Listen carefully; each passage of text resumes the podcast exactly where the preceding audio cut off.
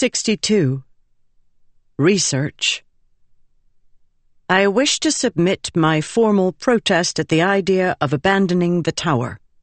This is an extreme step, taken brashly. From drawer 222, Smokestone. Secrets. The city was brimming with them. It was stuffed with them so tightly they couldn't help but ooze out. The only thing for Shallan to do then was punch herself in the face. That was harder than it seemed. She always flinched. Come on, she thought, making a fist. With eyes squeezed shut, she braced herself, then smacked her free hand into the side of her head. It barely hurt. She simply wasn't capable of hitting herself hard enough. Maybe she could get Adolin to do it for her. He was in the back workroom of the tailor's shop.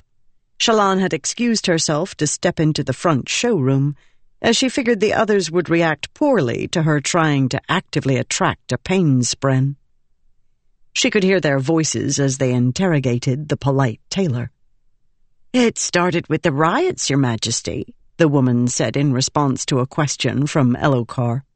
Or maybe before, with the, well, it's complicated. Oh, I can't believe that you're here. I've had passion for something to happen true, but to finally, I mean, take a deep breath, Yokska, Adolin said gently. Even his voice was adorable. Once you've taken all this in, we can continue.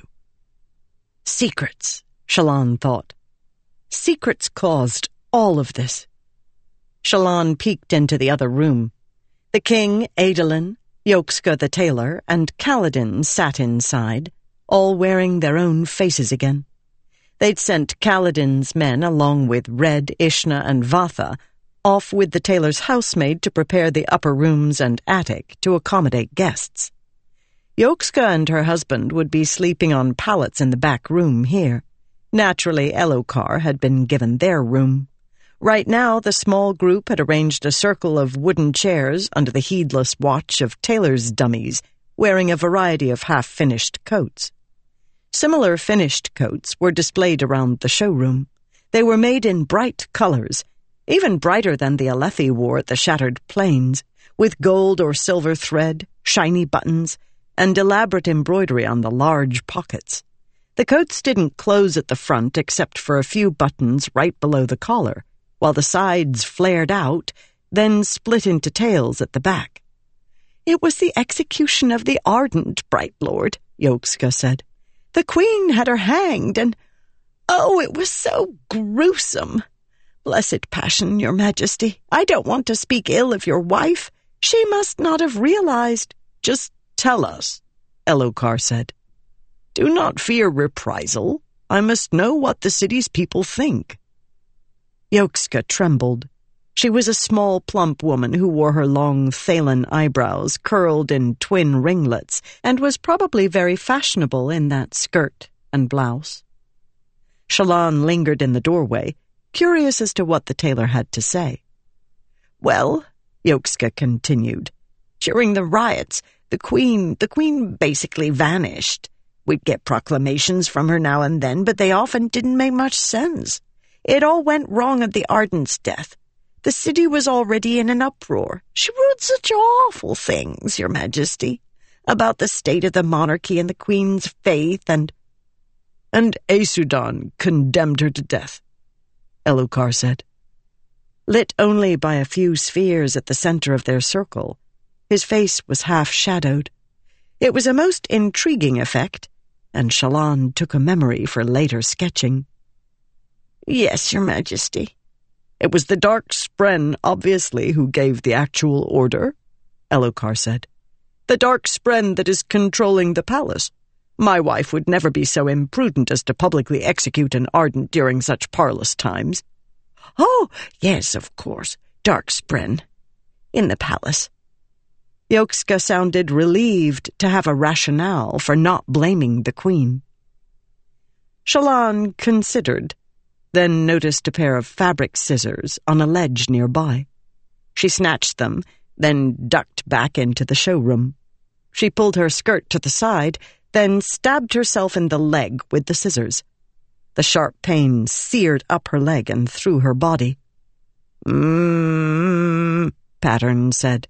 Destruction. This, this is not normal for you, Shallan.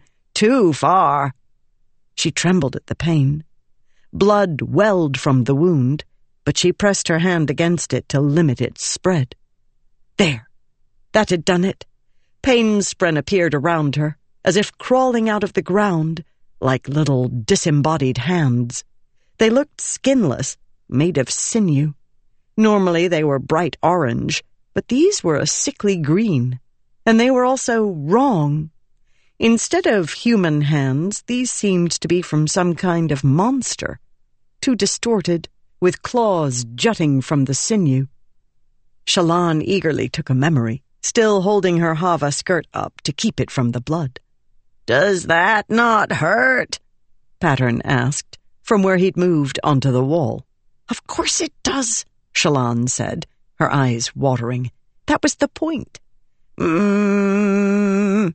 He buzzed, worried, but he needn't have been, as Shallan had what she wanted. Satisfied, she took in a little stormlight and healed up, then used some cloth from her satchel to wipe the blood from her leg. She rinsed her hands and the cloth in the washroom basin. She was surprised at the running water. She hadn't thought Kholinar had such things.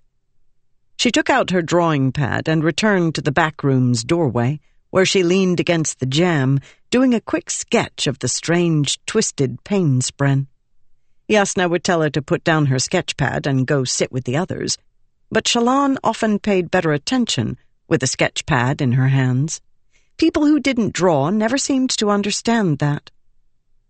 Tell us about the palace, Kaladin said.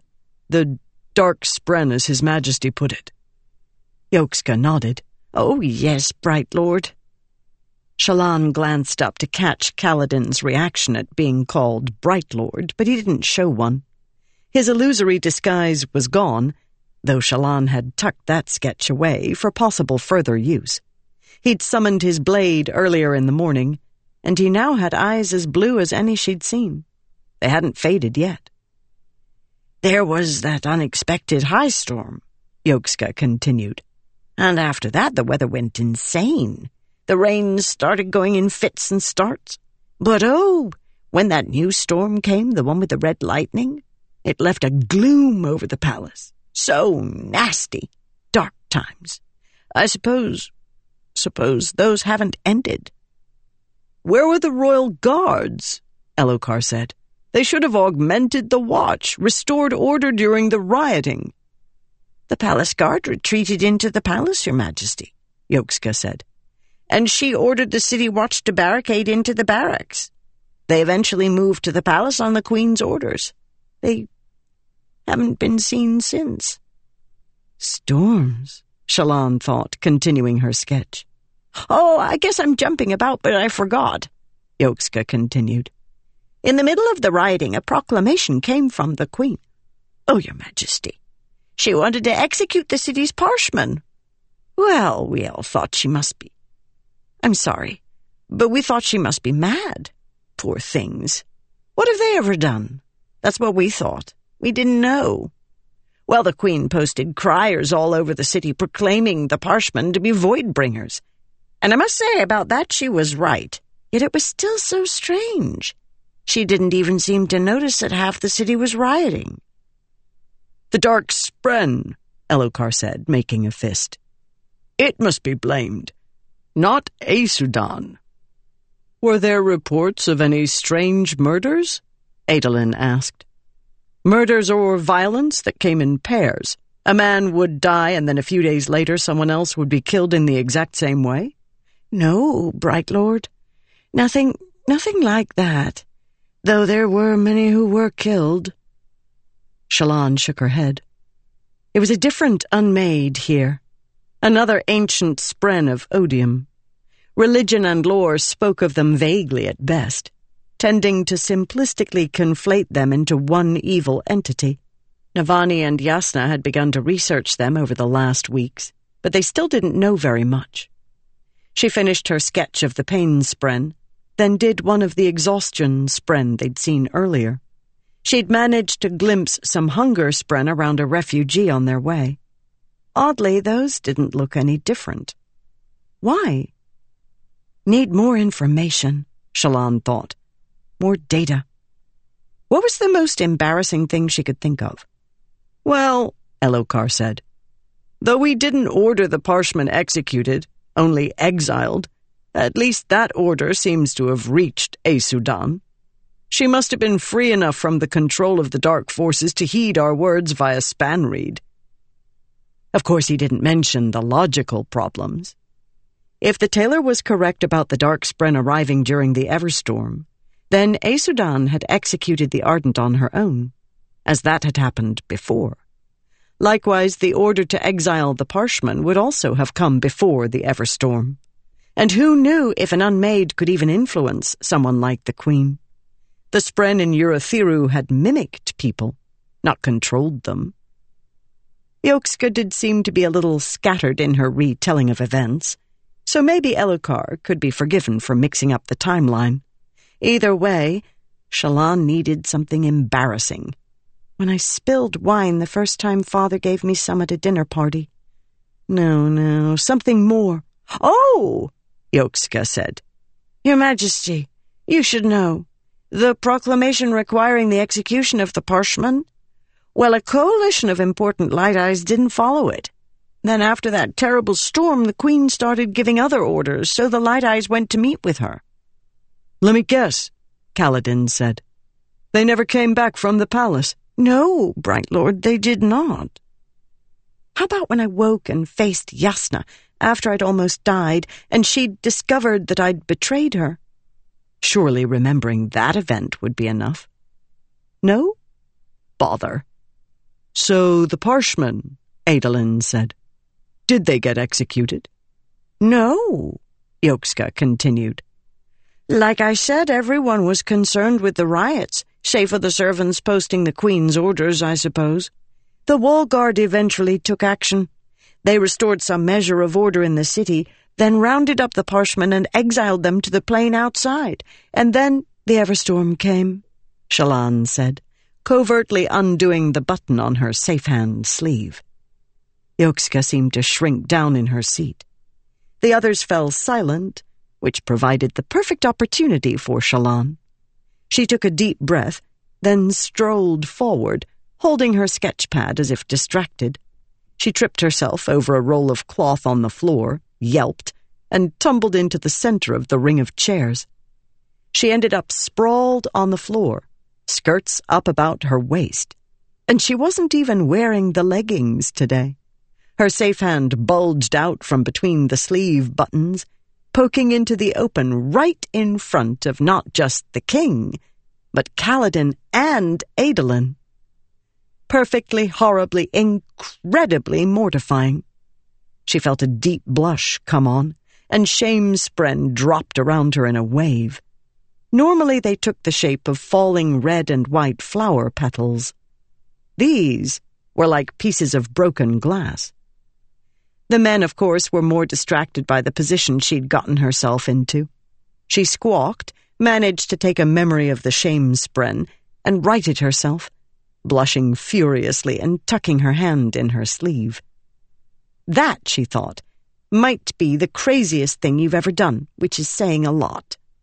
She grabbed her sketchbook and bustled away, passing Yokska's white-bearded husband.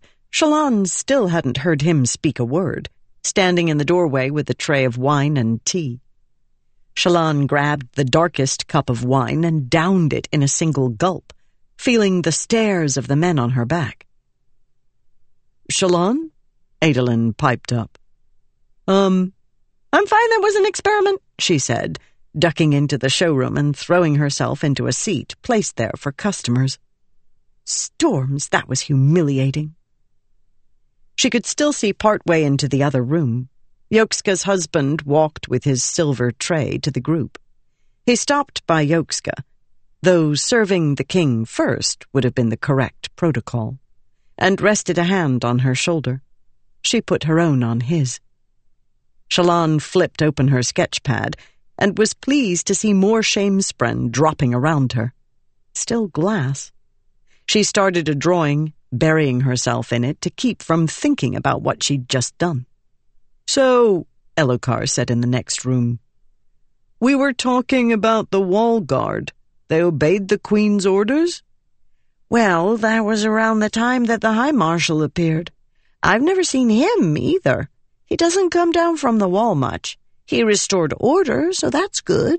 But the wall guard doesn't have the numbers to police the city and watch the wall, so they've taken to watching the wall and mostly leaving us to just survive in here. Who rules now? Kaladin asked. Nobody, Yokska said. Various high lords. Well, they basically seized sections of the city. Some argued that the monarchy had fallen, that the king, I beg pardon, your majesty, had abandoned them. But the real power in the city is in the cult of moments. Shallan looked up from her drawing. Those people we saw on the street? Adolin asked. Dressed like Spren? Yes, your highness, Yokska said. I don't... I don't know what to tell you. Spren looks strange sometimes in the city, and people think it has to do with the Queen, the weird storm, the Parshmen. They're scared. Some have started claiming they can see a new world coming, a truly strange new world. One ruled by Spren. The Vorin Church has declared the cult of moments a heresy, but so many of the Ardents were in the palace when it grew dark. Most of those remaining took refuge with one of the High Lords who claimed small sections of Kholinar. Those are increasingly isolated, ruling their districts on their own.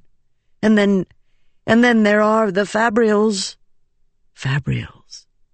Shallan scrambled to her feet and stuck her head into the next room. What about the Fabrials? If you use a Fabrial, Yokska said, of any sort, from Spanreed to Warmer to painrial, you'll draw them. Screaming yellow spren that ride the wind like streaks of terrible light. They shout and swirl about you, that then usually brings the creatures from the sky, the ones with the loose clothing and long spears. They seize the fabrial and sometimes kill the one trying to use it. Storms, Shallan thought. Have you seen this? Kaladin asked. What did the spren look like? You heard them speak? Shallan glanced at Yokska, who had sunk down farther in her seat. I think Maybe we should give the good tailor a break, Shallan noted. We've shown up on her doorstep out of nowhere, stolen her bedroom, and are now interrogating her. I'm sure the world won't fall apart if we let her have a few minutes to drink her tea and recover. The woman looked at Shallan with an expression of pure gratitude. Storms, Adolin said, leaping to his feet. Of course, you're right, Shallan. Yokska, forgive us, and thank you so much for... No need for thanks, Your Highness, she said. Oh, I did have passion that help would come, and here it is. But if it pleases the king, a little rest? Yes, a little rest would be much appreciated. Kaladin grunted and nodded, and Elhokar waved a hand in a way that wasn't quite dismissive, more just self-absorbed. The three men left Yokska to rest and joined Shallan in the showroom where light from the setting sun streamed between the drapes on the front windows. Those would normally be open to show off the tailor's creations, but no doubt they'd lately spent most of their time closed. The four gathered together to digest what they'd discovered. Well? Elhokar asked, speaking, for once, in a soft, thoughtful tone. I want to know what's going on with the wall guard, Kaladin said. Their leader, None of you have heard of him? High Marshal Azure? Adolin asked. No, but I've been away for years. There are bound to be many officers in the city who were promoted while the rest of us were at war. Azure might be the one feeding the city, Kaladin said. Someone is providing grain. This place would have eaten itself to starvation without some source of food. At least we've learned something, Shallan said. We know why the Spanreeds cut off. The Voidbringers are trying to isolate the city, Elhokar said. They locked down the palace to prevent anyone from using the Oath Gate, then cut off communication via Spanreeds. They're stalling until they can gather a large enough army. Shallan shivered. She held up her sketch pad, showing them the drawings she'd done. Something is wrong with the city's spren. The men nodded as they saw her drawings, though only Kaladin seemed to catch what she'd been doing. He looked from the drawing of the Shamespren to her hand, then raised an eyebrow at her. She shrugged. Well, it worked, didn't it? Prudence, the king said softly. We mustn't simply rush in and fall to whatever darkness seized the palace. But we also can't afford to be inactive. He stood up straighter. Shallan had grown so accustomed to seeing Elhokar as an afterthought, a fault of the way Dalinar increasingly had been treating him. But there was an earnest determination to him. And yes, even a regal bearing. Yes, she thought, taking another memory of Elhokar. Yes, you are king, and you can live up to your father's legacy. We must have a plan, Elhokar said. I would gladly hear your wisdom on this matter, Windrunner. How should we approach this? Honestly, I'm not sure we should. Your Majesty, it might be best to catch the next high storm, return to the tower, and report back to Dalinar. He can't reach us with his visions here, and one of the unmade could very well be beyond our mission's parameters. We don't need Dalinar's permission to act, Elhokar said. I didn't mean, what is my uncle going to do, Captain? Dalinar won't know any more than we will. We either do something about Kholinar ourselves now, or give the city, the Oathgate, and my family up to the enemy. Shallan agreed, and even Kaladin nodded slowly. We should at least scout the city and get a better feel for things, Adolin noted. Yes, Elhokar said. A king needs accurate information to act correctly. Lightweaver, could you take on the look of a messenger woman? Of course, Shallan said. Why? Let us say I were to dictate a letter to Aesudan, the king said. Then seal it with the royal seal. You could act the part of a messenger who had come personally from the Shattered Plains, traveling through great hardship to reach the Queen to deliver my words. You could present yourself at the palace and see how the guards there react. That's not a bad idea, Kaladin said. He sounded surprised. It could be dangerous, Adolin said. The guards might bring her into the palace itself. I'm the only one here who has confronted one of the unmade directly, Shallan said. I'm most likely to be able to spot their influence, and I have the resources to get out. I agree with His Majesty. Eventually, someone must go into the palace and see what is happening there. I promise to back off quickly if my gut says something is happening. Mmm, Pattern said unexpectedly from her skirts. He generally preferred to remain silent when others were near. I will watch and warn. We will be careful. See if you can assess the state of the Oath Gate, the king said. Its platform is part of the palace complex, but there are ways up other than through the palace itself. The best thing for the city might be to go in quietly, activate it, and bring in reinforcements, then decide how to rescue my family. But do reconnaissance only for now. And the rest of us just sit around tonight? Kaladin complained. Waiting and trusting those whom you have empowered is the soul of kingship, Windrunner, Elhokar said. But I suspect that Brightness Shallan would not object to your company, and I'd rather have someone watching to help get her out in an emergency. He wasn't exactly correct. She would object to Kaladin's presence. Veil wouldn't want him looking over her shoulder, and Shallan wouldn't want him asking questions about that persona. However, she could find no reasonable objection. I want to get a feel for the city, she said, looking to Kaladin. Have Yokska scribe the king's letter, then meet me. Adolin, is there a good spot we could find each other? The grand steps up to the palace complex, maybe, he said. They're impossible to miss, and have a little square out in front of them. Excellent, Shallan said. I'll be wearing a black hat, Kaladin. You can wear your own face, I suppose, now that we're past the wall guard. But that slave brand. She reached up to create an illusion to make it vanish from his forehead. He caught the hand. No need. I'll keep my hair down over it. It peeks out, she said. Then let it. In a city full of refugees, nobody is going to care. She rolled her eyes, but didn't push. He was probably right. In that uniform, he'd probably just be taken for a slave someone bought, then put in their house guard even though the Shash brand was odd. The king went to prepare his letter, and Adolin and Kaladin stayed in the showroom to talk quietly about the wall guard. Shallan headed up the steps. Her own room was a smaller one on the second floor. Inside were Red and Vathah, and Ishna, the assistant spy, chatting quietly. How much did you eavesdrop on? Shallan asked them. Not much. Vathah said, thumbing over his shoulder. We were too busy watching Ishna ransack the tailor's bedroom to see if she was hiding anything. Tell me you didn't make a mess. No mess, Ishna promised. And nothing to report either. The woman might actually be as boring as she seems. The boys did learn some good search procedures, though. Shallan walked past the small guest bed and looked out the window at a daunting view down a city street. So many homes, so many people. Intimidating. Fortunately, Veil wouldn't see it that way. There was only one problem.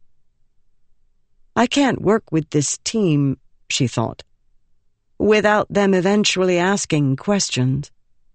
This Kholinar mission would bring it to a head, as Veil hadn't flown with them. She'd been dreading this, and kind of anticipating it. I need to tell them, she whispered. Mmm, Pattern said. It's good. Progress. Rather, she'd been backed into a corner. Still, it had to be done eventually. She walked to her pack and removed a white coat and a hat, which folded up on its side. Some privacy, boys, she said to Vathah and Red. Veil needs to get dressed. They looked from the coat to Shallan, then back. Red slapped the side of his head and laughed. You're kidding!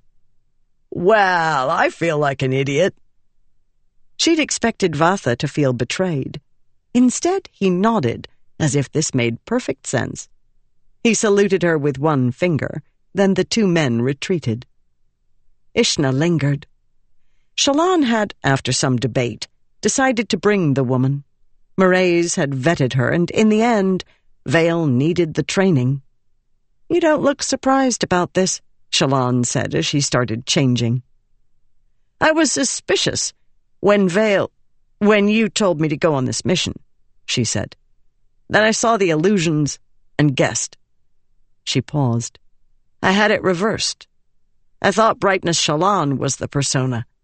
But the spy, that's the false identity. Wrong, Shallan said. They're both equally false. Once dressed, she flipped through her sketchbook and found a drawing of Lyn in her scouting uniform. Perfect. Go tell Bright Lord Kaladin I'm already out and exploring, and that he should meet me in about an hour. She climbed out the window and dropped one story to the ground, relying on her stormlight to keep her legs from breaking. Then she struck off, down the street. 63. Within the Mirror. I returned to the tower to find squabbling children instead of proud knights. That's why I hate this place. I'm going to go chart the hidden undersea caverns of Aimia. Find my maps in Akinah. From drawer 1616. Amethyst. Veil enjoyed being in a proper city again, even if it was half feral. Most cities lived on the very edge of civilization. Everyone talked about towns and villages out in the middle of nowhere as if they were uncivilized, but she'd found people in those places pleasant, even tempered, and comfortable with their quieter way of life. Not in cities. Cities balanced on the edge of sustainability, always one step from starvation. When you pressed so many people together, their cultures, ideas, and stenches rubbed off on one another. The result wasn't civilization. It was contained chaos, pressurized, bottled up so it couldn't escape. There was a tension to cities. You could breathe it, feel it in every step. Veil loved it. Once a few streets from the tailor's shop, she pulled down the brim of her hat and held up a page from her sketchbook as if consulting a map.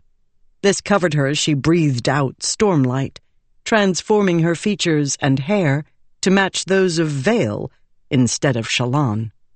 No spren came, screaming to warn of what she'd done. So light weaving was different from using fabrials. She'd been fairly certain it was safe, as they'd worn disguises into the city, but she'd wanted to be away from the tailor's shop, in case. Veil strolled down the thoroughfare, long coat rippling around her calves. She decided immediately that she liked Kholinar. She liked how the city rolled across its hills, a lumpy blanket of buildings. She liked how it smelled of Horneater spices in one gust of wind, then of Alethi steamed crabs in the next. Admittedly, those probably weren't proper crabs today, but cremlings. That part she didn't like. These poor people. Even in this more affluent area, she could barely walk a quarter block without having to weave around huddles of people. The mid block courtyards were clogged with what had probably been normal villagers not long ago, but who were now impoverished wretches. There wasn't much wheeled traffic on the streets. Some palanquins ringed by guards, no carriages. Life, however, did not stop for a war or even for a second Aharietiam. There was water to draw, clothes to clean, women's work, mostly, as she could see from the large groups of men standing around. With no one really in charge in the city, who would pay men to work forges, to clean streets, or chip crem? Even worse, in a city this size, much of the menial labor would have been done by parshmen, Nobody would be eager to leap in to take their place. The bridge boy's right, though, Veil thought, loitering at an intersection. The city is still being fed. A place like Kholinar could consume itself quickly once the food or water ran out. No, cities were not civilized places. No more than a white spine was domesticated just because it had a collar around its neck. A small group of cultists dressed as Rotspren, limped down the street, the wet red paint on their clothing evocative of blood. Shallan considered these people extreme and alarming, probably crazy, but Veil wasn't convinced. They were too theatrical, and there were too many of them, for all to be truly deranged. This was a fad, a way of dealing with unexpected events and giving some shape to lives that had been turned upside down. That didn't mean they weren't dangerous. A group of people all trying to impress one another was always more dangerous than the lone psychopath, so she gave the cultists a wide berth.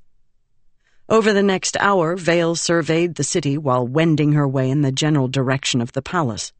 The area with the tailor's shop was the most normal. It had a good functioning market, which she intended to investigate further when not pressed for time. It had parks, and though these had been appropriated by the crowds, the people in them were lively.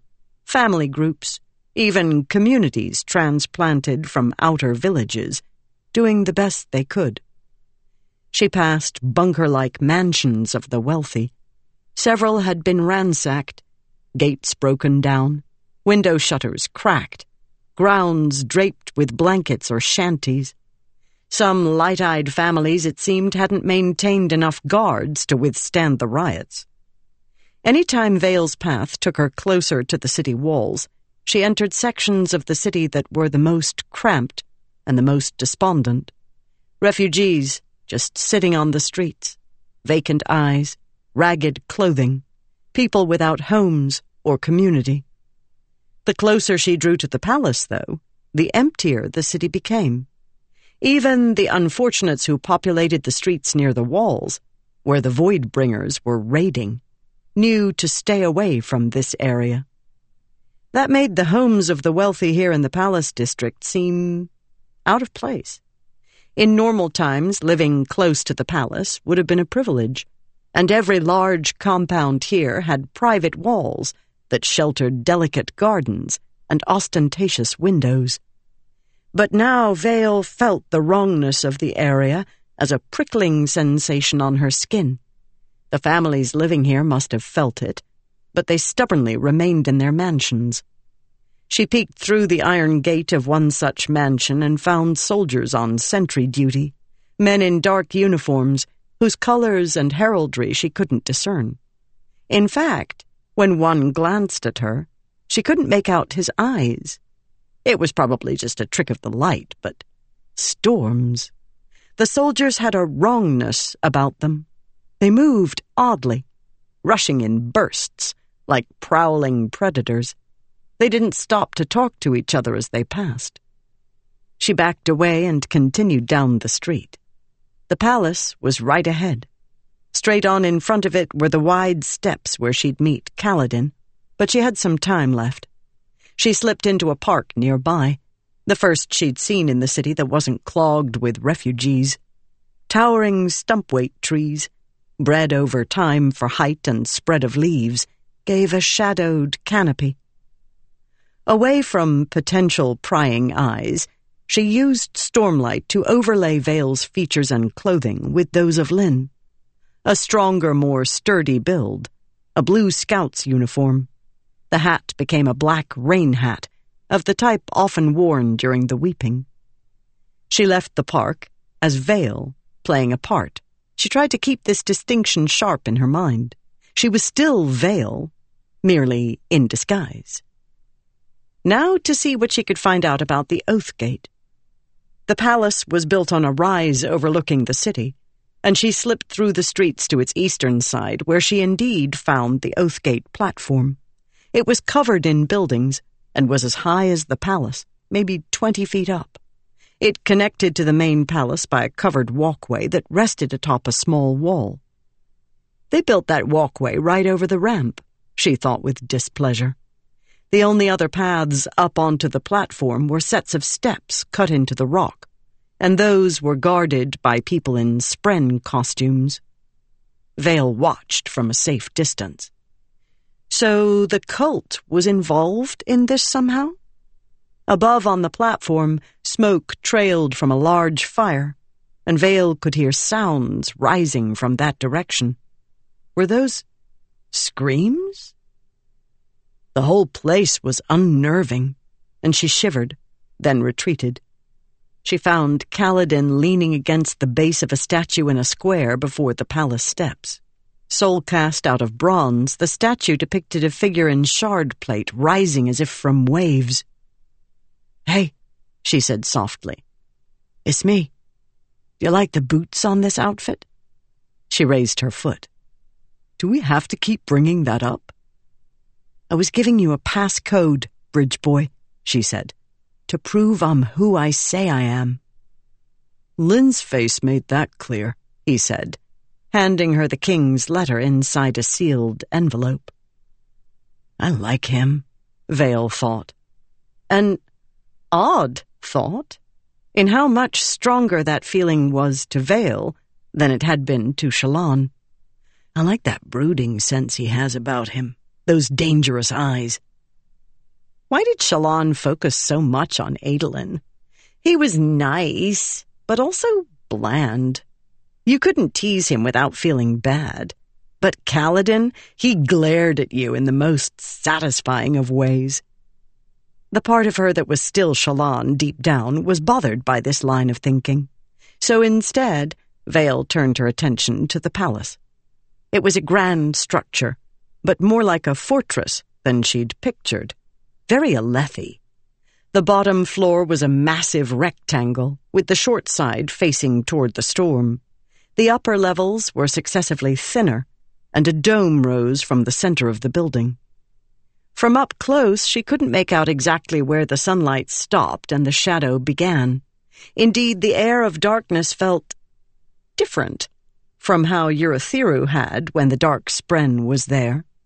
She kept feeling that she wasn't seeing it all. When she'd glance away and look back, she could swear that something was different. Had that planter moved? The one running along the grand entry steps? Or had that door always been painted blue? She took a memory, then looked away and back and took another memory. She wasn't certain what good it would do, as she'd had trouble drawing the palace earlier. Do you see them? Kaladin whispered. The soldiers, standing between the pillars? She hadn't. The front of the palace, at the top of the long set of stairs, was set with pillars. Looking closer into the shadows, she saw men in there, gathered beneath the overhang supported by the columns. They stood like statues, their spears upright, never moving. Anticipation spren rose around Veil and she jumped. While two of the spren looked normal, like flat streamers, the others were wrong. They waved long, thin tendrils that looked like lashes to whip a servant. She shared a glance with Kaladin, then took a memory of the spren. Shall we? Kaladin asked. I shall. You stay here. He glanced at her. If something goes wrong, I'd rather you be ready out here to come in and help. Best not to potentially get us both stuck in the grip of one of the unmade. I'll shout if I need you. And if you can't shout? Or if I can't hear you? I'll send pattern. Kaladin folded his arms, but nodded. Fine. Just be careful. I'm always careful. He raised an eyebrow at her, but he was thinking of Shallan. Veil wasn't as foolhardy. The climb up those steps seemed to take far too long. For a moment she could have sworn they stretched into the sky toward the eternal void, and then she was atop them, standing before those pillars. A group of guards approached her. I have a message from the king, she said, holding it up. To be delivered directly to Her Majesty. I've traveled all the way from the Shattered Plains. The guards didn't break stride. One opened a door into the palace while the others formed up behind Veil, prodding her forward. She swallowed, sweat chilling her brow, and let them force her to that door, that maw. She walked into a grand entryway, marked by marble and a brilliant sphere chandelier. No unmade, no darkness waiting to consume her. She breathed out, though she could feel something. That phantom eeriness was indeed stronger here. The wrongness. She jumped when one of the soldiers put his hand on her shoulder. A man in a captain lord's knots left a small room beside the grand chamber. What is this? Messenger, a soldier said. From the shattered plains. Another plucked the letter from her fingers and handed it toward the captain lord. She could see their eyes now, and they seemed ordinary dark eyed grunts, light eyed officer. Who was your commander there? The captain asked her, looking over the letter, then squinting at the seal. Well, I served on the plains for a few years. Captain Colot, she said, naming the officer who had joined the Windrunners. He wasn't Lyn's actual commander, but he did have scouts in his team. The captain lord nodded, then handed the letter to one of his men. Take it to Queen Aesudan. I was supposed to deliver it in person, Veil said, though she itched to be out of this place. To flee madly if she were being honest. She had to stay. Whatever she learned here would be of. One of the soldiers ran her through. It happened so quickly she was left gaping at the sword blade protruding through her chest, wet with her blood. He yanked the weapon back out, and Veil collapsed with a groan. She reached for Stormlight by instinct. No, no, do as, as Jasnah did. Pretend. Feign. She stared up at the men in horror, in betrayal, pain spren rising around her. One soldier jogged off with the message, but the captain merely walked back toward his post. Not one of the rest said a word as she bled all over the floor, her vision fading. She let her eyes close, then took in a short, sharp breath of stormlight. Just a tiny amount, which she kept within, holding her breath. Enough to keep her alive, heal the wounds inside. Pattern, please don't go. Don't do anything. Don't hum. Don't buzz. Quiet. Stay quiet.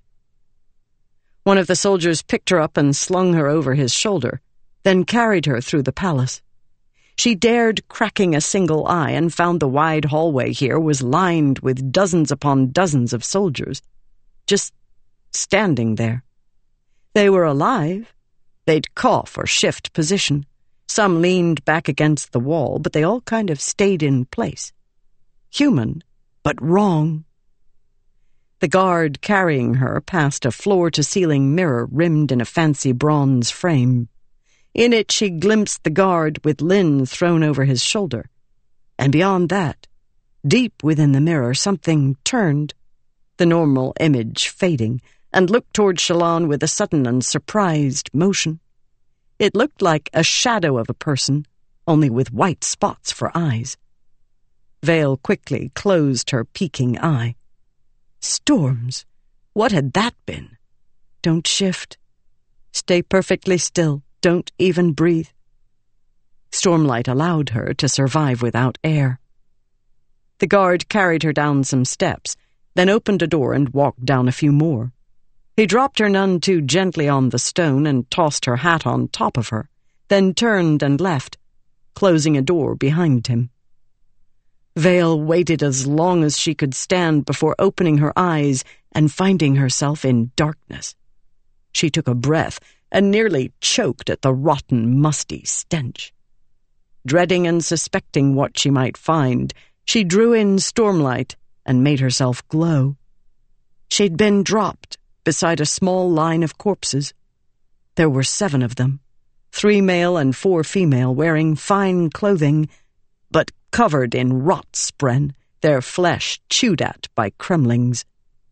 Holding in a scream, she scrambled to her feet.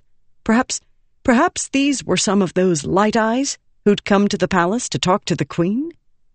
She snatched her hat and scrambled to the steps. This was the wine cellar, a stone vault cut right into the rock. At the door, she finally heard Pattern, who had been talking, though his voice had seemed distant. Shallan, I felt what you told me. Don't go. Shallan, are you well? Oh, the destruction. You destroy some things, but seeing others destroyed upsets you. Hmm. He seemed pleased to have figured it out. She focused on his voice, something familiar, not the memory of a sword protruding from her own chest. Not the callous way she'd been dumped here and left to rot. Not the line of corpses with exposed bones, haunted faces, chewed out eyes. Don't think. Don't see it. She shoved it all away and rested her forehead against the door. Then she carefully eased it open and found an empty stone hallway beyond, with more steps leading upward. There were too many soldiers that way. She put on a new illusion of a servant woman from her sketchbook. Maybe that would be less suspicious. It covered the blood, at least. She didn't head back upstairs, but instead took a separate path, farther into the tunnels. This turned out to be the Kholin mausoleum, which was lined with another kind of corpse. Old kings turned to statues. Their stone eyes chased her down empty tunnels until she found a door that, judging from the sunlight underneath, led out into the city. Pattern, she whispered. Check for guards outside. He hummed and slid under the door, then returned a moment later. Mmm, there are two. Go back, then along the wall slowly to the right, she said, infusing him. He did so, sliding under the door. A sound she'd created rose from him as he moved away, imitating the Captain Lord's voice from above, calling for the guards. It wasn't perfect, as she hadn't sketched the man, but it seemed to work as she heard booted feet move off. She slipped out, and found herself at the base of the rise that the palace sat upon, a cliff of some twenty feet above her. The guards were distracted, walking to her right, so Veil slipped onto a street nearby, then ran for a short time, thankful to finally have a chance to work off some of her energy.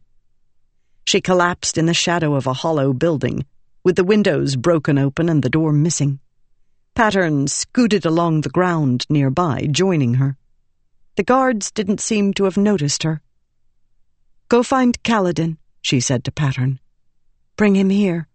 Warn him that soldiers might be watching him from the palace and they might come for him. Mmm. Pattern slid away from her. She huddled against herself, back to a stone wall, her coat still covered in blood. After a nerve wracking wait, Kaladin stepped onto the street, then hurried up to her. Storms, he said, kneeling beside her. Pattern slipped off his coat, humming happily. Shallan, what happened to you? Well, she said, as a connoisseur of things that have killed me, I think a sword happened. Shallan? The evil force that rules the palace did not think highly of someone coming with a letter from the king. She smiled at him. You could say, um, it made that point quite clear. Smile. I need you to smile. I need what happened to be all right, something that can simply roll off me. Please. Well, Kaladin said, I'm glad we took a stab at this anyway. He smiled. It was all right. Just another day, another infiltration. He helped her to her feet, then looked to check on her wound, and she slapped his hand. The cut was not in an appropriate location. Sorry, he said. Surgeon's instincts. Back to the hideout? Yes, please, she said. I'd rather not be killed again today. It's quite draining. 64. Binder of Gods. The disagreements between the Skybreakers and the Windrunners have grown to tragic levels. I plead with any who hear this to recognize you are not so different as you think. From Drawer 2719, Topaz. Dalinar reached into the dark stone shaft where he'd hidden the assassin's honor blade. It was still there. He felt the hilt under the lip of stone. He expected to feel more upon touching it. Power? A tingling? This was a weapon of heralds, a thing so ancient that common shard blades were young by comparison. Yet, as he slipped it free and stood up, the only thing he felt was his own anger. This was the weapon of the assassin who had killed his brother, the weapon used to terrorize Roshar murder the lords of Jah and Azir. It was short-sighted of him to see such an ancient weapon merely as the sword of the assassin in white. He stepped out into the larger room next door, then regarded the sword in the light of the spheres he had placed on a stone slab there. Sinuous and elegant, this was the weapon of a king, Jezerezeh'Elin. There are some who assumed you were one of the heralds, Dalinar noted to the Stormfather, who rumbled in the back of his mind. Yzereza, herald of kings, father of storms. Men say many foolish things, the Stormfather replied. Some name Kelek Stormfather, others Jezrien. I am neither of them. But Jezerezeh was a Windrunner. He was before Windrunners, he was Jezrien, a man whose powers bore no name. They were simply him. The Windrunners were named only after Ishar founded the Orders. Ishi'Elin, Dalinar said, Herald of Luck. Or of mysteries, the Stormfather said, or of priests, or of a dozen other things, as men dubbed him. He is now as mad as the rest. More, perhaps. Dalinar lowered the honor blade, looking eastward toward the origin. Even through the stone walls, he knew that was where to find the Stormfather. Do you know where they are? I have told you I do not see all, only glimpses in the storms. Do you know where they are? Only one, he said with a rumble. I have seen Ishar. He curses me at night even as he names himself a god. He seeks death, his own, perhaps that of every man. It clicked. Stormfather. Yes? Oh, uh, that was a curse. Never mind. Tezim, the god priest of Tukar? Is it him? Ishi herald of luck as the man who has been waging war against Emul? Yes. For what purpose? He is insane. Do not look for meaning in his actions. When... when were you thinking of informing me of this? When you asked. When else would I speak of it? When you thought of it, Dalinar said. You know things that are important, Stormfather. He just rumbled his reply. Dalinar took a deep breath, trying to calm himself. Spren did not think like men. Anger would not change what the Stormfather told him. But what would? Did you know about my powers?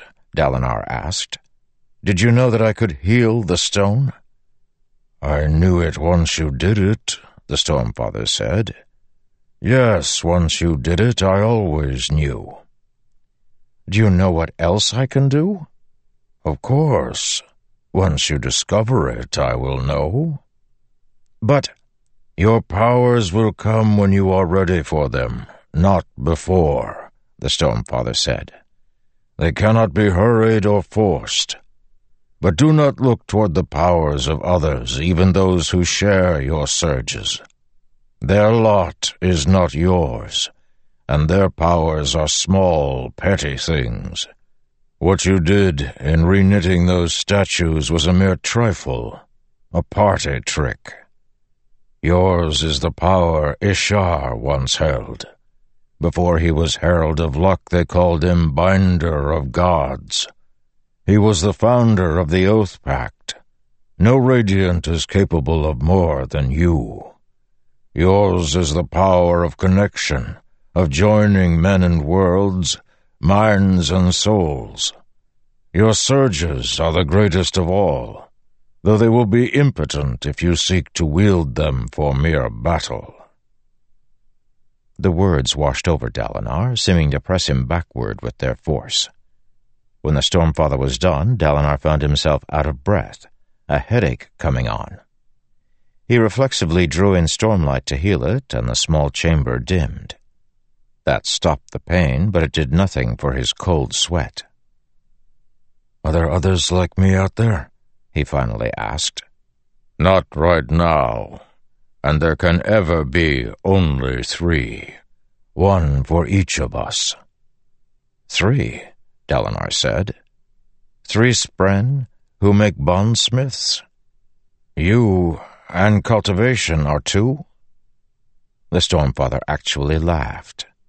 You would have a difficult time making her your spren. I should like to see you try it. Then who? My siblings need not concern you. They seemed of compelling concern, but Dalinar had learned when to avoid pressing an issue. That would only cause the spren to withdraw. Dalinar took the honor blade in a firm grip, then collected his spheres, one of which had gone dun. Have I ever asked you how you renew these? Dalinar held up the sphere, inspecting the ruby at the center. He'd seen these loose, and had always been surprised by how small they actually were. The glass made them look far larger. Honor's power during a storm is concentrated in one place, the Stormfather said. It pierces all three realms and brings physical, cognitive, and spiritual together momentarily in one. the gemstones, exposed to the wonder of the spiritual realm, are lit by the infinite power there. Could you renew this sphere now? I do not know. He sounded intrigued. Hold it forth. Dalinar did so, and felt something happen, a tugging on his insides like the Stormfather straining against their bond. The sphere remained dun. It is not possible, the Stormfather said. I am close to you, but the power is not. It still rides the storm. That was far more than he usually got from the Stormfather. He hoped he could remember it exactly to repeat to Navani. Of course, if the Stormfather was listening, he'd correct Dalinar's mistakes. The Stormfather hated to be misquoted. Dalinar stepped out into the hallway to meet Bridge 4. He held up the Honor Blade, a powerful, world-changing artifact. But, like the shard blades modeled after it, the weapon was useless if he left it hidden. This, he said to the men of Bridge 4, is the honor blade your captain recovered. The twenty-odd men gathered closer, their curious faces reflecting in the metal. Anyone who holds this, Dalinar said, will immediately gain the powers of a windrunner. Your captain's absence is interrupting your training. Perhaps this, though only one can use it at a time, can mitigate that. They gaped at the weapon, so Dalinar held it out toward Kaladin's first lieutenant, the bearded older bridgeman named Teft.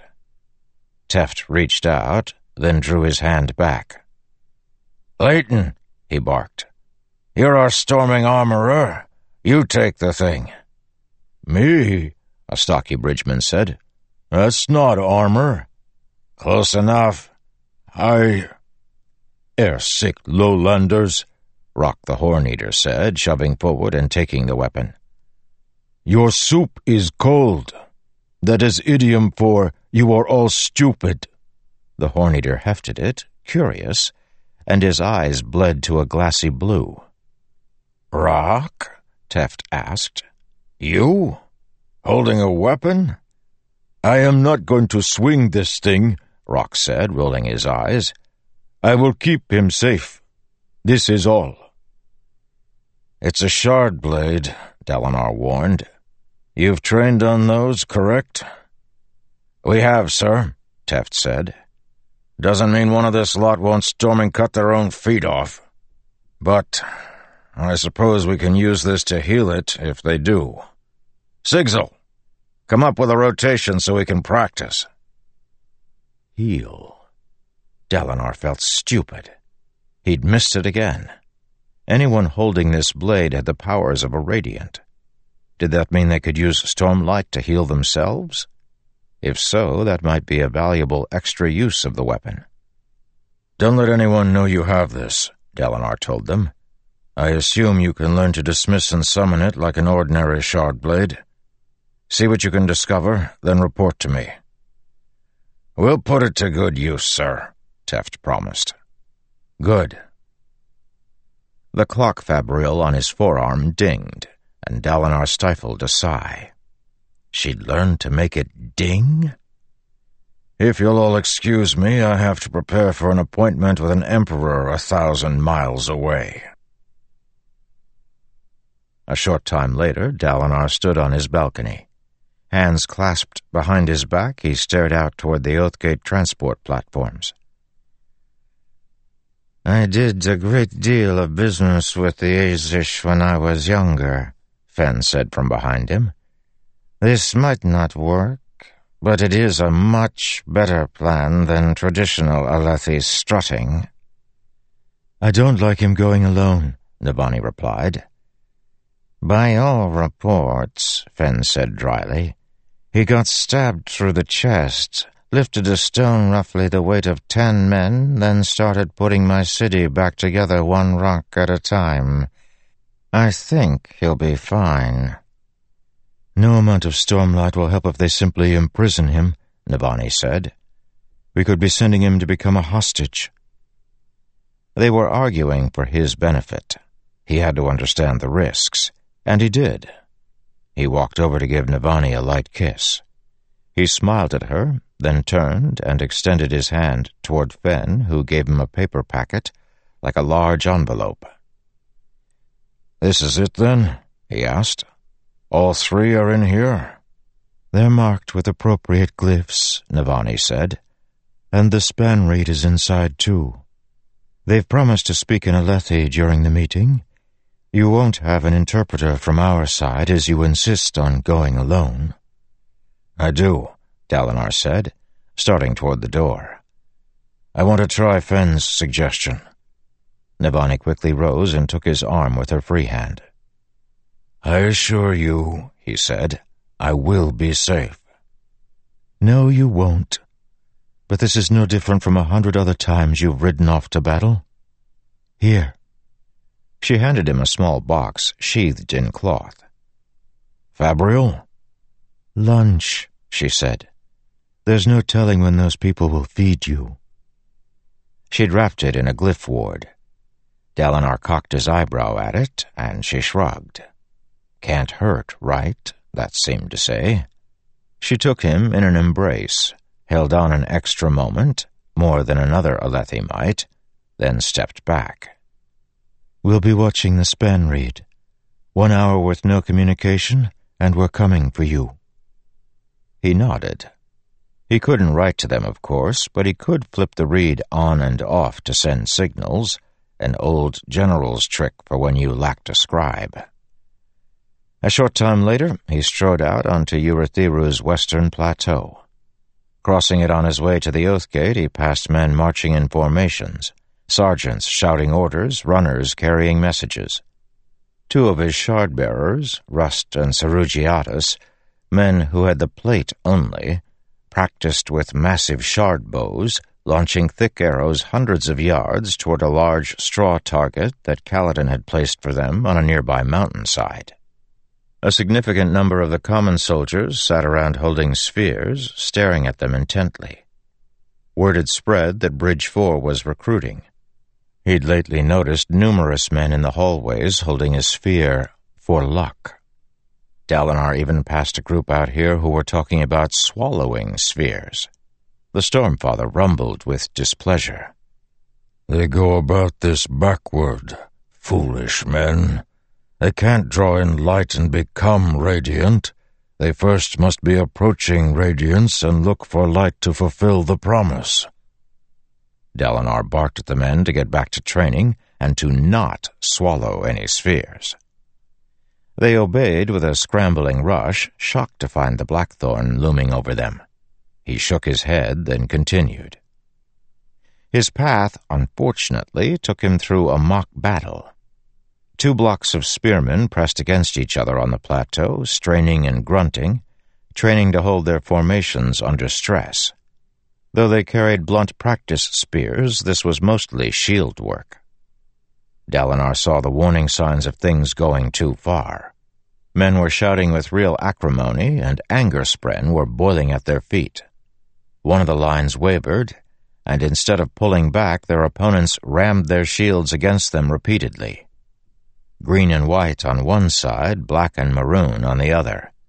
Sadeas and Aladar. Dalinar cursed and approached the men, shouting for them to pull back.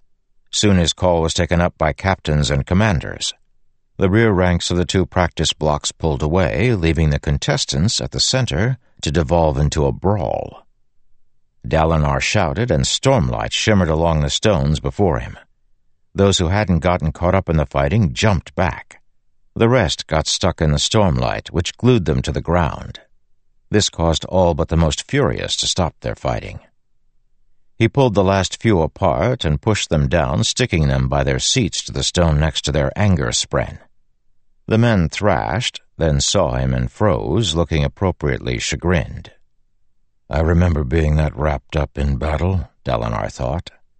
Is it the thrill? He couldn't remember feeling it for... for a long time. He would have the men questioned to determine whether any could feel it. Dalinar let the stormlight evaporate away like luminescent steam. Aladar's officers withdrew their group in an orderly fashion, shouting for the men to start calisthenics. The soldiers from Sadeas's army, however, spat at the ground and heaved themselves to their feet, retreating in sullen bunches, cursing and muttering. They're getting worse, Dalinar thought. Under Torol Sadeas, they'd been slovenly and sadistic, but still soldiers. Yes, they tended to brawl, but they'd been quick to obey in battle. So they'd been effective, just not exemplary. The new Sadeas banner flew above these men. Meridas Sadeas Amaram had changed the glyph pair's design as was traditional. Sadeas's squat tower had elongated and the hammer had changed to an axe. Despite his reputation for running a crisp army, it was obvious he was having trouble controlling these men. He'd never commanded a force this large, and perhaps the murder of their high prince had upset the men to the point that there was nothing Amaram could do. Aladar hadn't been able to provide anything of substance about Torol's murder. The investigation was supposed to be ongoing, but there were no leads. The Spren hadn't done it, but they had no idea who had. I'll need to take action about those soldiers, Dalinar thought. They need something to tire them out, keep them from getting into fights. Perhaps he had just the thing. He considered that as he finally made his way up the ramp to the proper Oathgate platform, then crossed the empty field to the control building. Jasnah waited within, reading a book and making notes. What took you? she asked. Almost had a riot out on the parade ground, he said.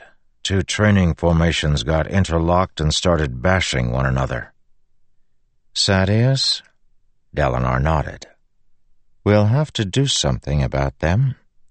I've been thinking.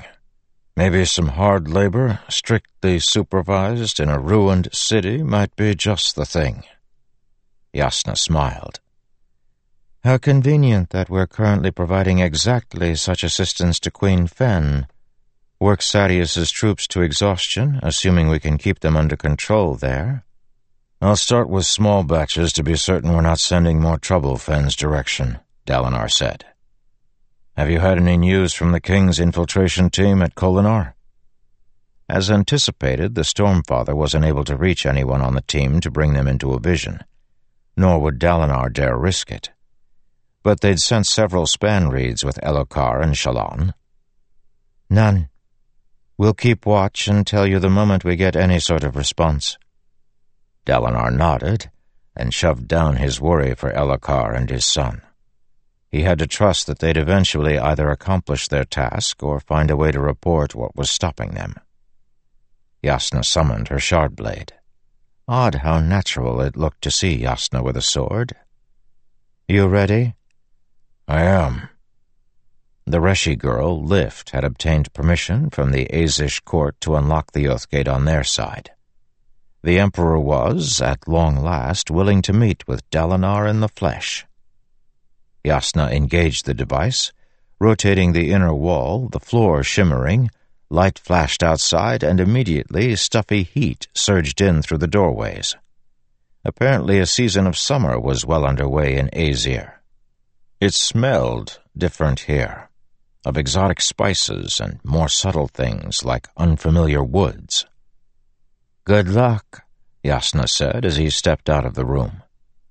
It flashed behind him as she returned to Urithiru, leaving him to meet the Azish Imperial Court on his own. 65. Verdict now that we abandon the tower, can I finally admit that I hate this place? Too many rules. From drawer 8-1, Amethyst. Memories churned in Dalinar's head as he walked down a long corridor outside the Oathgate control building in Azimir, which was covered by a magnificent bronze dome. The Grand Market, as it was called, was an enormous indoor shopping district. That would prove inconvenient when Dalinar needed to use the full Oathgate. He couldn't see any of the market currently. The control building, which had been treated as some kind of monument in the market, was now surrounded by a wooden set of walls and a new corridor. Empty of people, it was lit by sphere lamps along the walls. Sapphires. Coincidence or a gesture of respect to a Kholin visitor? At the end, the hallway opened into a small room populated by a line of Azish soldiers. They wore plated mail with colorful caps on their heads, great shields, and very long-handled axes with small heads. The whole group jumped as Dalinar entered, and then shied back, weapons held threateningly. Dalinar held his arms out to the sides, packet from Fen in one hand, food bundle in the other. I am unarmed. They spoke quickly in Azish. He didn't see the Prime or the Little Radiant, though the people in patterned robes were viziers and scions. Both were essentially Azish versions of Ardents, except here the Ardents were involved in the government far more than was proper. A woman stepped forward, the many layers of her long, extravagant robes rustling as she walked. A matching hat completed the outfit. She was important and perhaps planned to interpret for him herself. Time for my first attack, Dalinar thought. He opened the packet that Fen had given him and removed four pieces of paper. He presented them to the woman and was pleased at the shock in her eyes. She hesitantly took them, then called to some of her companions. They joined her before Dalinar which made the guards distinctly anxious. A few had drawn triangular Qatari, a popular variety of short sword here in the West. He'd always wanted one. The Ardents withdrew behind the soldiers, speaking animatedly. The plan was to exchange pleasantries in this room, then for Dalinar to immediately return to Urithiru, whereupon they intended to lock the Oath Gate from their side. He wanted more. He intended to get more. Some kind of alliance or at least a meeting with the Emperor. One of the Ardents started reading the papers to the others. The writing was in Azish, a funny language made of little markings that looked like cremling tracks. It lacked the elegant, sweeping verticals of the Alethi women's script. Dalinar closed his eyes, listening to the unfamiliar language. As in Thaylen City, he had a moment of feeling he could almost understand. Stretching, he felt that meaning was close to him. Would you help me understand? he whispered to the Stormfather. What makes you think I can? Don't be coy, Dalinar whispered. I've spoken new languages in the visions. You can make me speak Azish. The Stormfather rumbled in discontent. That wasn't me, he finally said. It was you. How do I use it? Try touching one of them. With spiritual adhesion, you can make a connection. Dalinar regarded the group of hostile guards, then sighed, waving and miming the act of dumping a little drink into his mouth. The soldiers exchanged sharp words, then one of the youngest was pushed forward with a canteen. Dalinar nodded in thanks, then, as he took a drink from the water bottle, grabbed the young man by the wrist and held on. Stormlight, the rumbling in his mind said. Dalinar pressed Stormlight into the other man and felt something, like a friendly sound coming from another room. All you had to do was get in. After a careful shove, the door opened, and sounds twisted and undulated in the air. Then, like music changing keys, they modulated from gibberish to sense. Captain! cried the young guard that Dalinar held. What do I do? He's got me! Dalinar let go, and fortunately his understanding of the language persisted. I'm sorry, soldier, Dalinar said, handing back the canteen. I didn't mean to alarm you. The young soldier stepped back among his fellows. The warlord speaks Azish? He sounded as surprised as if he'd met a talking chull. Dalinar clasped his hands behind his back and watched the Ardents. You insist on thinking of them as Ardents, he told himself. because they can read, both male and female. But he was no longer in Alethkar. Despite those bulky robes and large hats, the Azish women wore nothing on their safe hands. Sunmaker, Dalinar's ancestor, had argued that the Azish had been in need of civilizing. He wondered if anyone had believed that argument even in those days, or if they'd all seen it for the rationalization it was.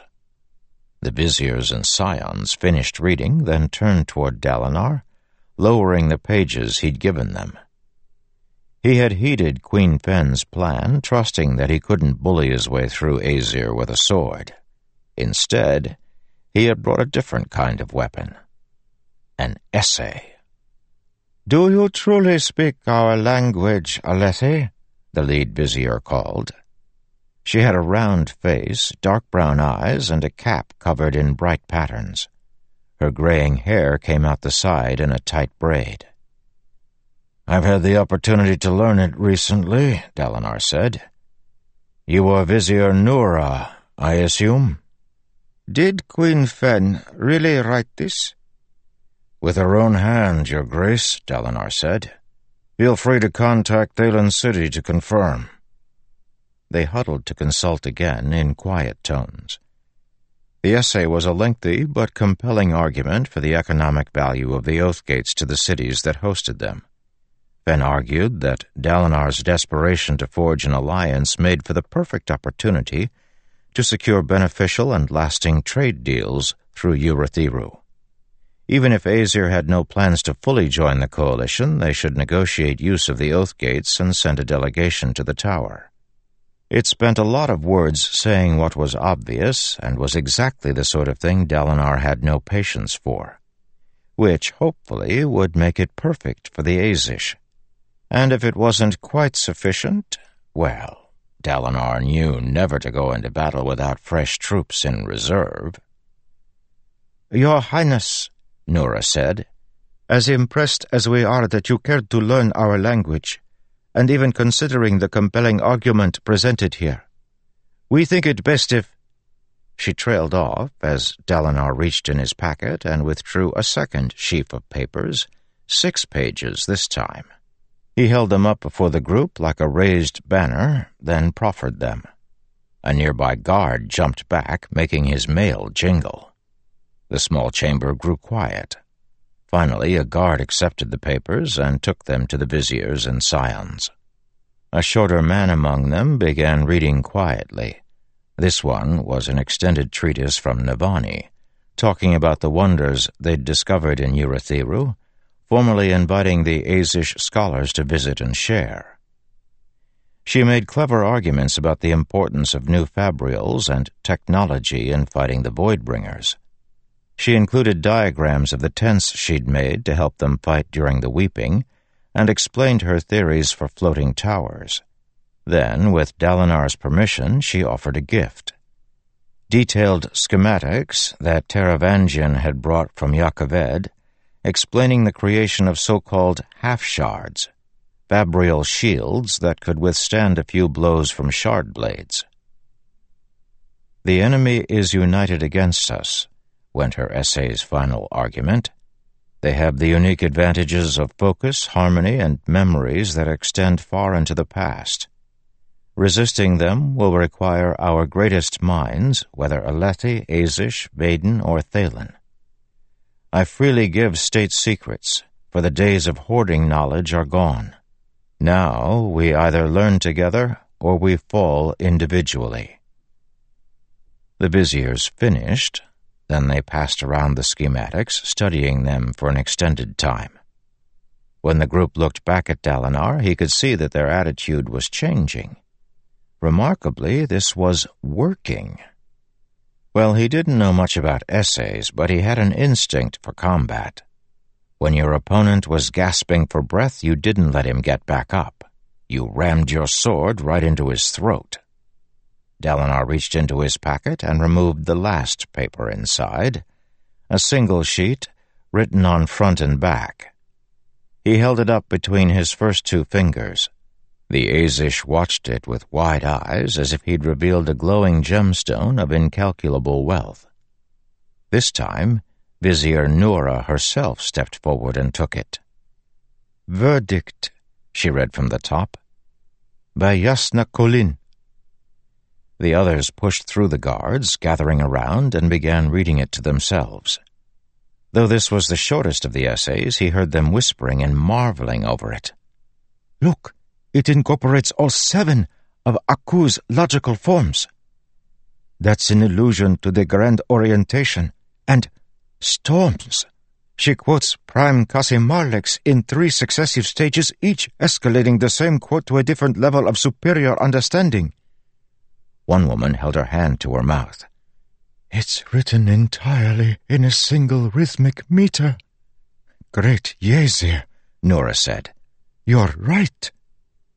The illusions, such wordplay, the momentum and rhetoric. Logic spren burst around them in the shape of little storm clouds. Then, practically as one, the scions and viziers turned to Dalinar. This is a work of art, Noura said. Is it uh, persuasive? Dalinar asked. It provokes further consideration, Noura said, looking to the others, who nodded. You actually came alone. We are shocked by that. Aren't you worried for your safety? Your radiant, Dalinar said, has proven to be wise for one so young. I am certain I can depend on her for my safety. I don't know that I depend on her for anything, said one of the men, chuckling, unless it's swiping your pocket change. All the same, Dalinar said, I have come begging you to trust me. This seemed the best proof of my intentions. He spread his hands to the sides. Do not send me back immediately. Let us talk as allies, not men in a battlefield tent of parley. I will bring these essays before the Prime and his formal council, Vizier Noura finally said. I admit he seems fond of you, despite your inexplicable invasion of his dreams. Come with us. That would lead him away from the Oathgate and any chance he had at transferring home in an emergency. But that was what he'd been hoping for. Gladly, Your Grace. They walked along a twisting path through the dome-covered market, which was now empty, like a ghost town. Many of the streets ended at barricades manned by troops. They'd turned the Azimir Grand Market into a kind of reverse fortress, intended to protect the city from whatever might come through the Oath Gate. If troops left the control building, they would find themselves in a maze of confusing streets. Unfortunately for the Azish, the control building alone was not the gate. A radiant could make this entire dome vanish, replaced with an army in the middle of Azimir. He'd have to be delicate about how he explained that.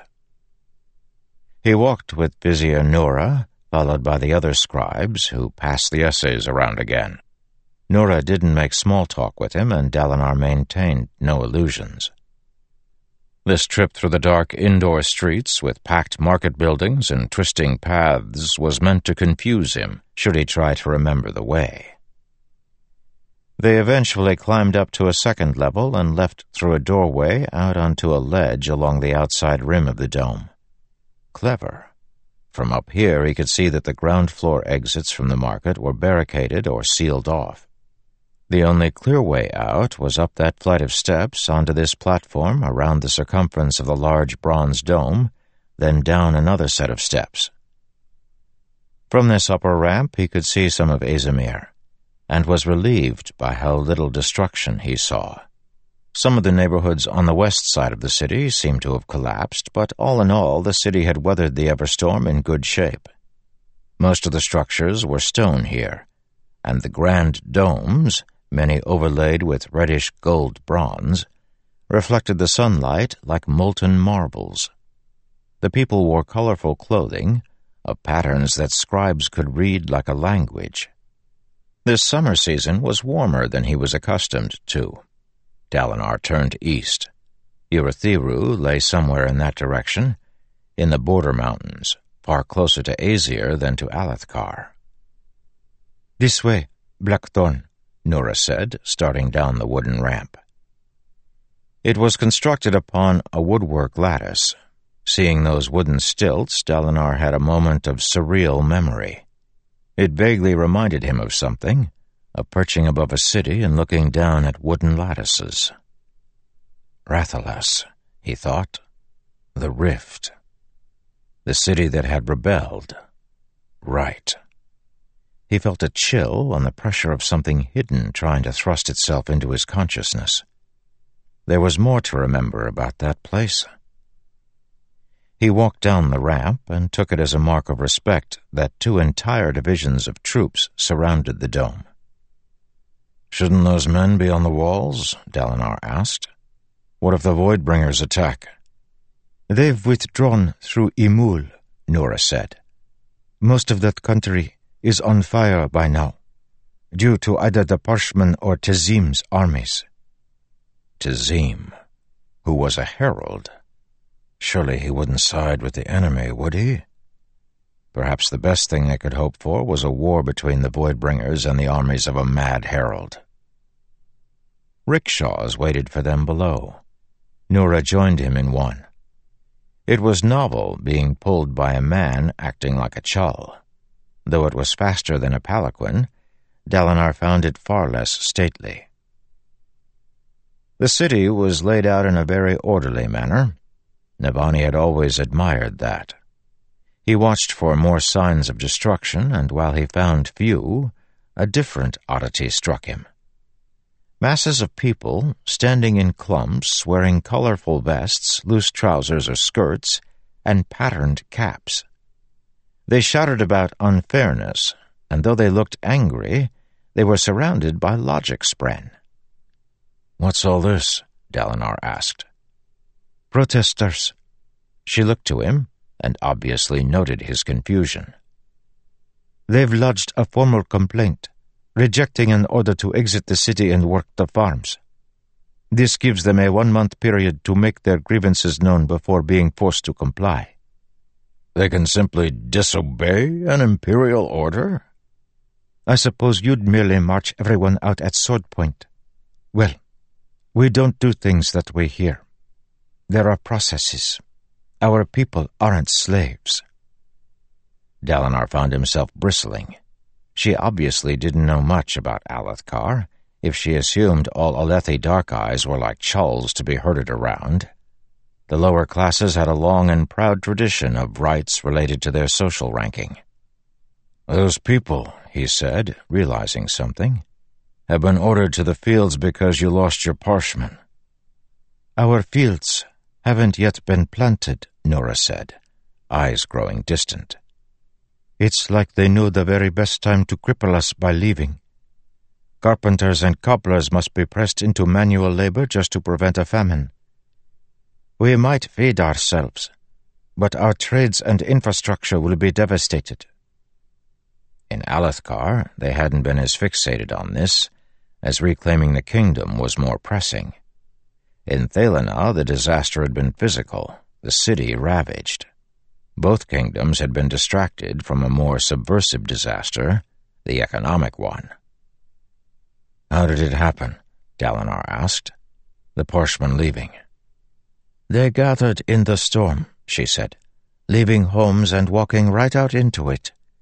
Some reports said the Parshmen claimed to hear the beating of drums. Other reports, these are all very contradictory, speak of Spren guiding the Parshmen. They swarmed the city gates, threw them open in the rain, then moved out onto the plain surrounding the city. The next day, they demanded formal economic redress for improper appropriation of their labors. They claimed the subsection of the rules exempting Parshmen from wages was extra-legal and put a motion through the courts. We were negotiating, a bizarre experience, I must say, before some of their leaders got them marching off instead. Interesting. Alethi Parshmen had acted Alethi, immediately gathering for war. The Thaylen Parshmen had taken to the seas, and the Azish Parshmen, well, they'd done something quintessentially Azish. They had lodged a complaint with the government. He had to be careful not to dwell on how amusing that sounded, if only because Navani had warned him not to underestimate the Azish. Alethi liked to joke about them. Insult one of their soldiers, it was said, and he'd submit a form requesting an opportunity to swear at you. But that was a caricature, likely about as accurate as Noura's own impression of his people always doing everything by the sword and spear. Once at the palace, Dalinar tried to follow Noura and the other scribes into the main building, but soldiers instead gestured him toward a small outbuilding. I was hoping, he called after Noura, to speak with the Emperor in person. Unfortunately, this petition cannot be granted, she said. The group left him and strode into the grand palace itself, a majestic bronze building with bulbous domes. The soldiers sequestered him in a narrow chamber with a low table at the center and nice couches along the sides. They left him inside the small room alone, but took up positions outside. It wasn't quite a prison, but he obviously wasn't to be allowed to roam either. He sighed and sat on a couch, dropping his lunch to the table beside some bowls of dried fruit and nuts. He took the spanreed out and sent a brief signal to Navani that meant time, the agreed sign that he was to be given another hour before anyone panicked. He rose and began pacing. How did men suffer this? In battle, you won or lost based on strength of arms. At the end of the day, you knew where you stood. This endless talking left him so uncertain. Would the viziers dismiss the essays? Jasnah's reputation seemed to be powerful even here, but they'd seemed less impressed by her argument than by the way she expressed it. You've always worried about this, haven't you? the Stormfather said in his mind. About what? That the world would come to be ruled by pens and scribes, not swords and generals. I blood of my fathers. That was true. Was that why he insisted on negotiating himself? Why he didn't send ambassadors? Was it because deep down he didn't trust their gilded words and intricate promises, all contained in documents he couldn't read? Pieces of paper that were somehow harder than the strongest shard plate? The contests of kingdoms are supposed to be a masculine art, he said. I should be able to do this myself. The Stormfather rumbled, not truly in disagreement, just in amusement. Dalinar finally settled onto one of the couches. Might as well eat something. Except his cloth-wrapped lunch lay open, crumbs on the table, the wooden curry box empty save for a few drips. What on Roshar? He slowly looked up at the other couch. The slender Reshi girl perched not on the seat, but up on the backrest. She wore an oversized Azish robe and cap, and was gnawing on the sausage Navani had packed with the meal to be cut into the curry. Kind of bland, she said. Soldiers' rations, Dalinar said. I prefer them. Cause you're bland? I prefer not to let a meal become a distraction. Were you in here all along? She shrugged, continuing to eat his food. You said something earlier about men? I was beginning to realize that I'm uncomfortable with the idea of scribes controlling the fates of nations. The things women write are stronger than my military. Yeah, that makes sense. Lots of boys is afraid of girls. I'm not they say it changes when you grow up, she said, leaning forward. I wouldn't know, because I ain't going to grow. I figured it out. I just gotta stop eating. People that don't eat don't get bigger. Easy. She said it all around mouthfuls of his food. Easy, Dalinar said, I'm sure. I'm gonna start any day now, she said. You want that fruit, or he leaned forward, pushing the two bowls of dried fruit toward her. She attacked them. Dalinar leaned back in the seat. This girl seemed so out of place. Though she was light-eyed, with pale, clear irises, that didn't matter as much in the West.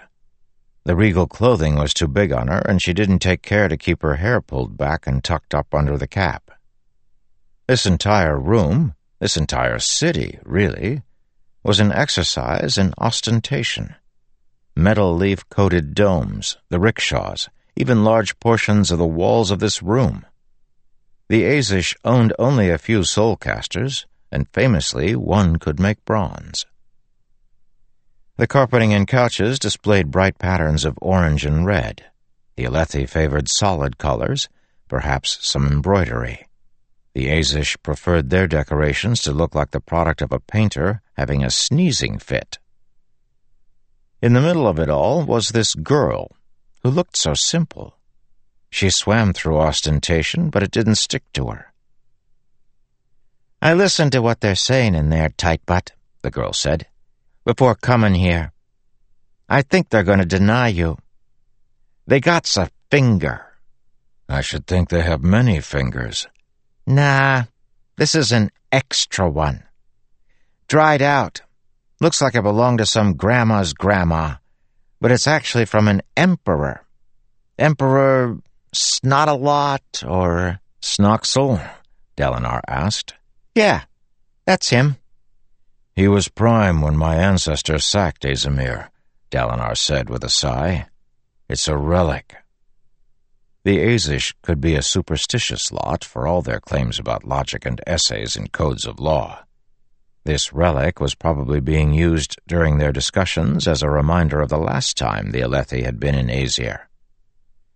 Yeah, well, all I know is he's dead so he ain't got to worry about.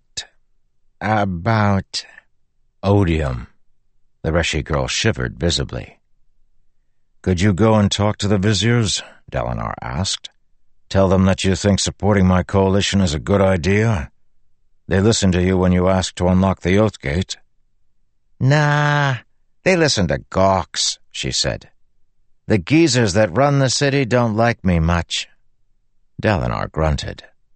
Your name is Lift, right? Right. And your order? More food. I meant your order of Knights Radiant. What powers do you have? Oh, um, edge dancer? I slip around and stuff. Slip around? It's real fun. Except when I run into things.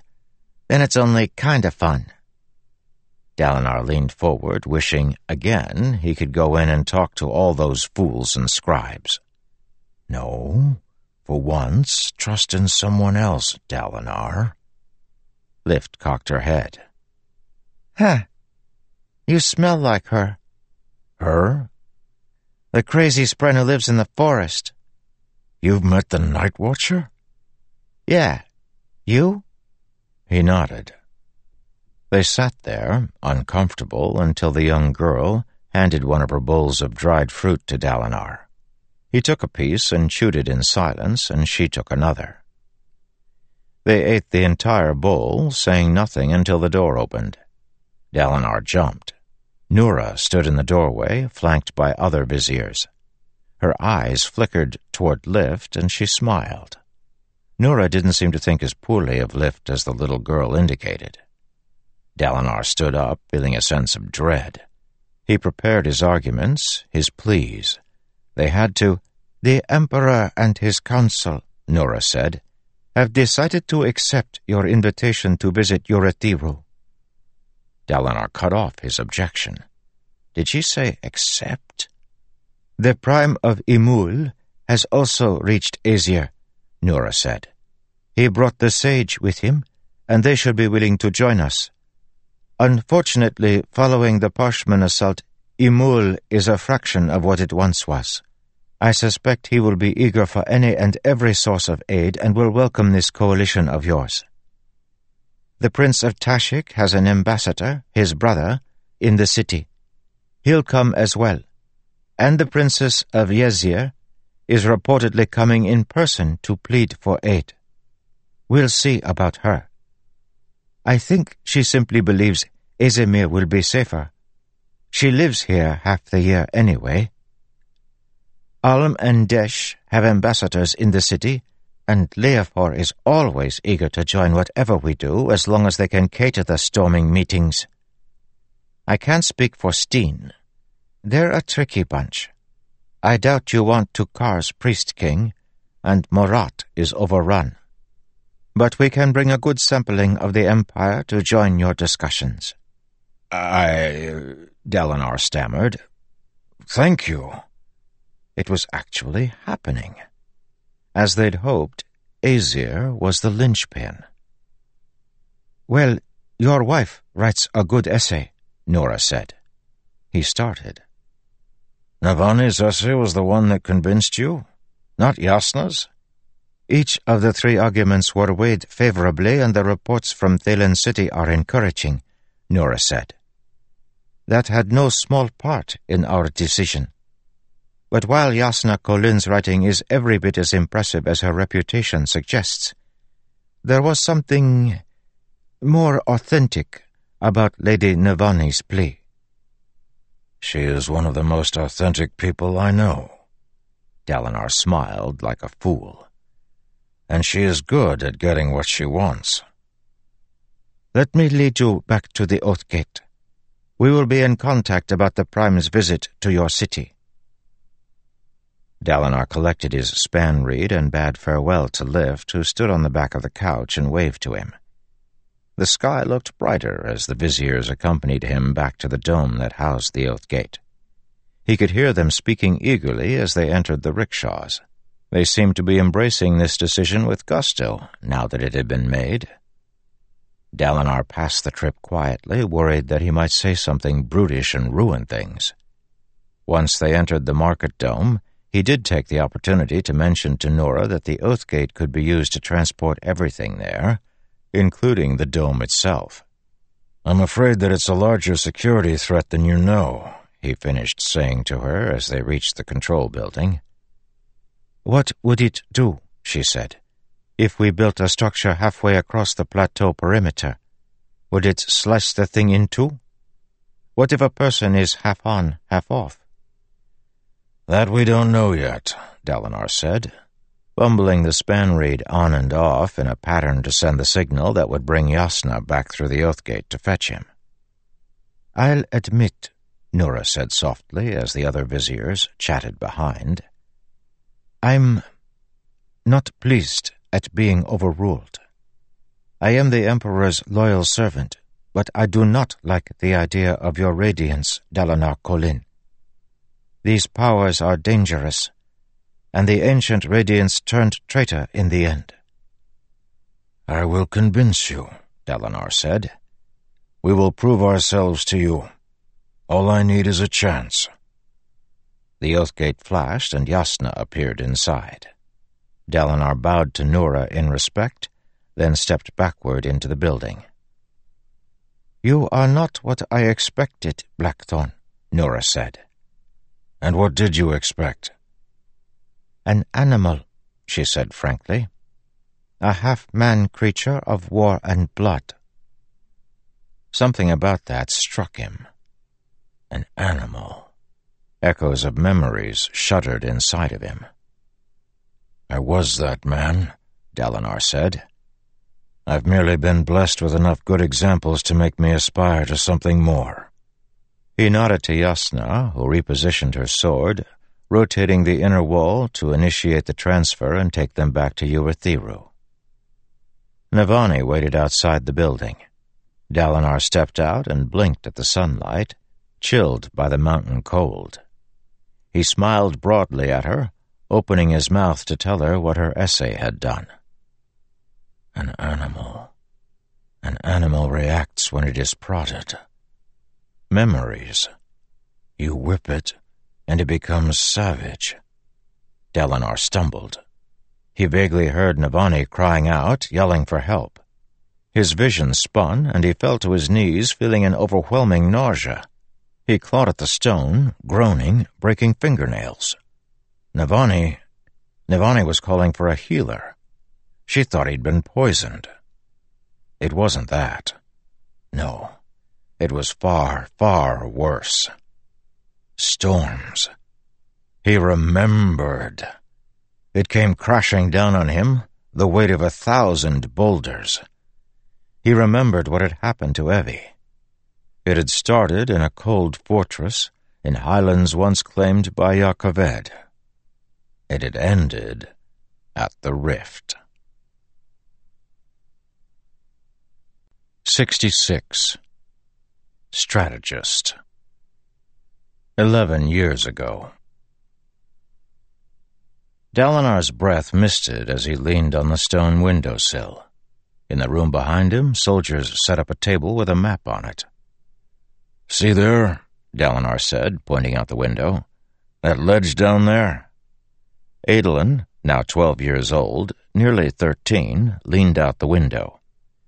The outside of the large stone keep bulged here at the second floor, which would make scaling it challenging. But the stonework provided a convenient handhold in the form of a ledge right below the window. I see it, Adolin said. Good. Now watch. Dalinar gestured into the room. One of his guards pulled a lever and the stonework ledge retracted into the wall. It moved, Adolin said. Do that again. The soldier obliged, using the lever to make the ledge stick out, then retract again. Neat, Adolin said. So full of energy, as always. If only Dalinar could harness that for the battlefield, he wouldn't need shards to conquer. Why did they build that, do you think? Dalinar asked. In case people climb it, you could make them drop back down. Defense against shard bearers, Dalinar said, nodding. A fall this far would crack their plate. But the fortress also has interior corridor sections that are too narrow to maneuver in properly with plate and blade. Dalinar smiled. Who knew that such a gem had been hiding in the highlands between Alethkar and Jah Keved? This solitary keep would provide a nice barrier if true war ever did break out with the Vedens. He gestured for Adolin to move back, then shuttered the window and rubbed his chilled hands. This chamber was decorated like a lodge, hung with old forgotten great-shell trophies. At the side, a soldier stoked a flame in the hearth. The battles with the Vedens had wound down. Though the last few fights had been disappointing, having his son with him had been an absolute delight. Adolin hadn't gone into battle, of course, but he'd joined them at tactics meetings. Dalinar had at first assumed the generals would be annoyed at the presence of a child, but it was hard to find little Adolin annoying. He was so earnest, so interested. Together, he and Adolin joined a few of Dalinar's lesser officers at the room's table map. Now, Dalinar said to Adolin, let's see how well you've been paying attention. Where are we now? Adolin leaned over, pointing at the map. This is our new keep, which you won for the crown. Here's the old border where it used to be. Here's the new border in blue, which we won back from those thieving Vedens. They've held our land for twenty years. Excellent, Dalinar said. But it's not merely land we've won. Trade treaties, Adolin said. That's the point of the big ceremony we had to do. You and that Veden High Prince in formal dress. We won the right to trade for tons of stuff for cheap. Yes, but that's not the most important thing we won. Adolin frowned. Um, horses? No, son. The most important thing we've won is legitimacy. In signing this new treaty, the Veden king has recognized Gavilar as the rightful king of Alethkar. We've not just defended our borders, we've forestalled a greater war, as the Vedens now acknowledge our right to rule, and won't be pressing their own.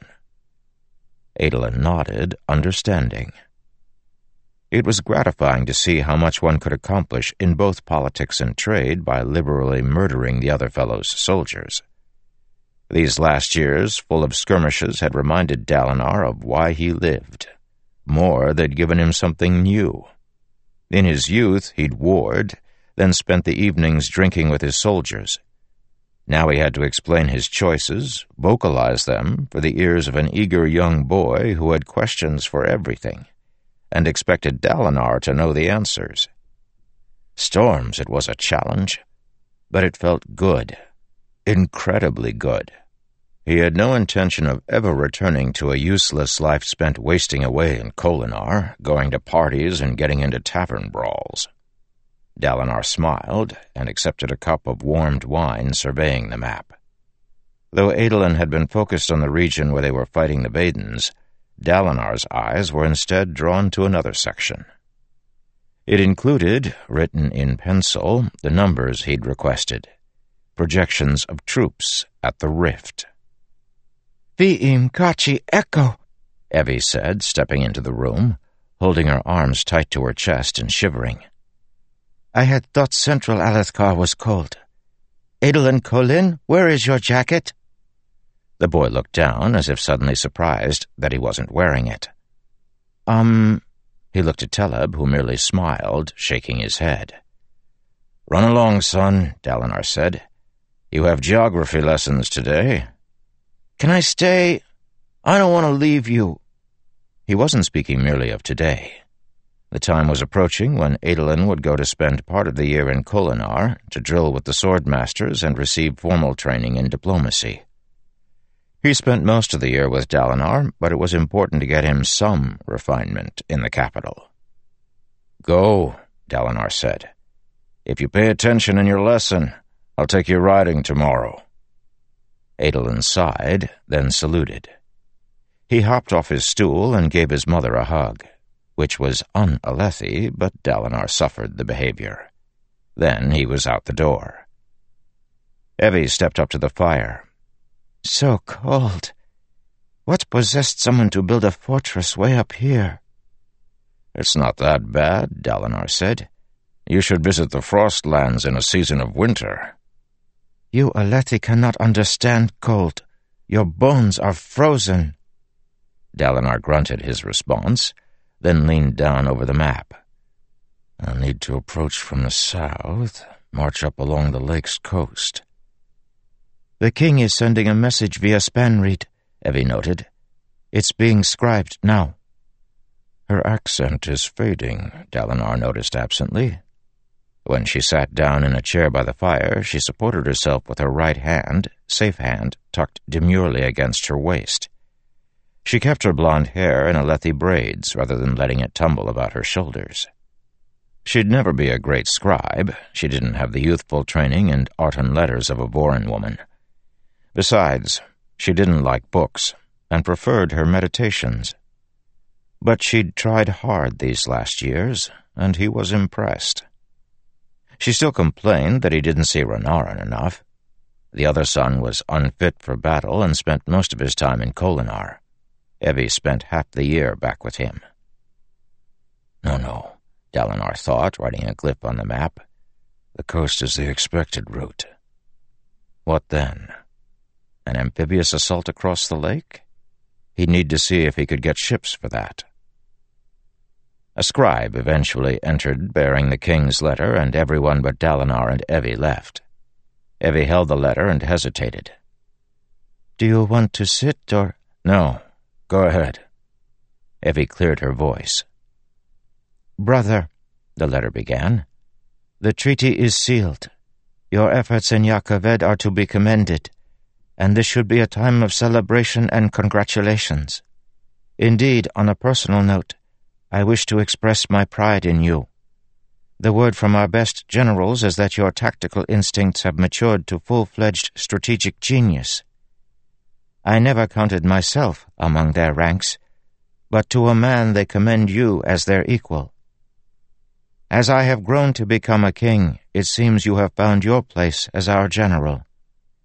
I'm most interested to hear your own reports of the small mobile team tactics you've been employing.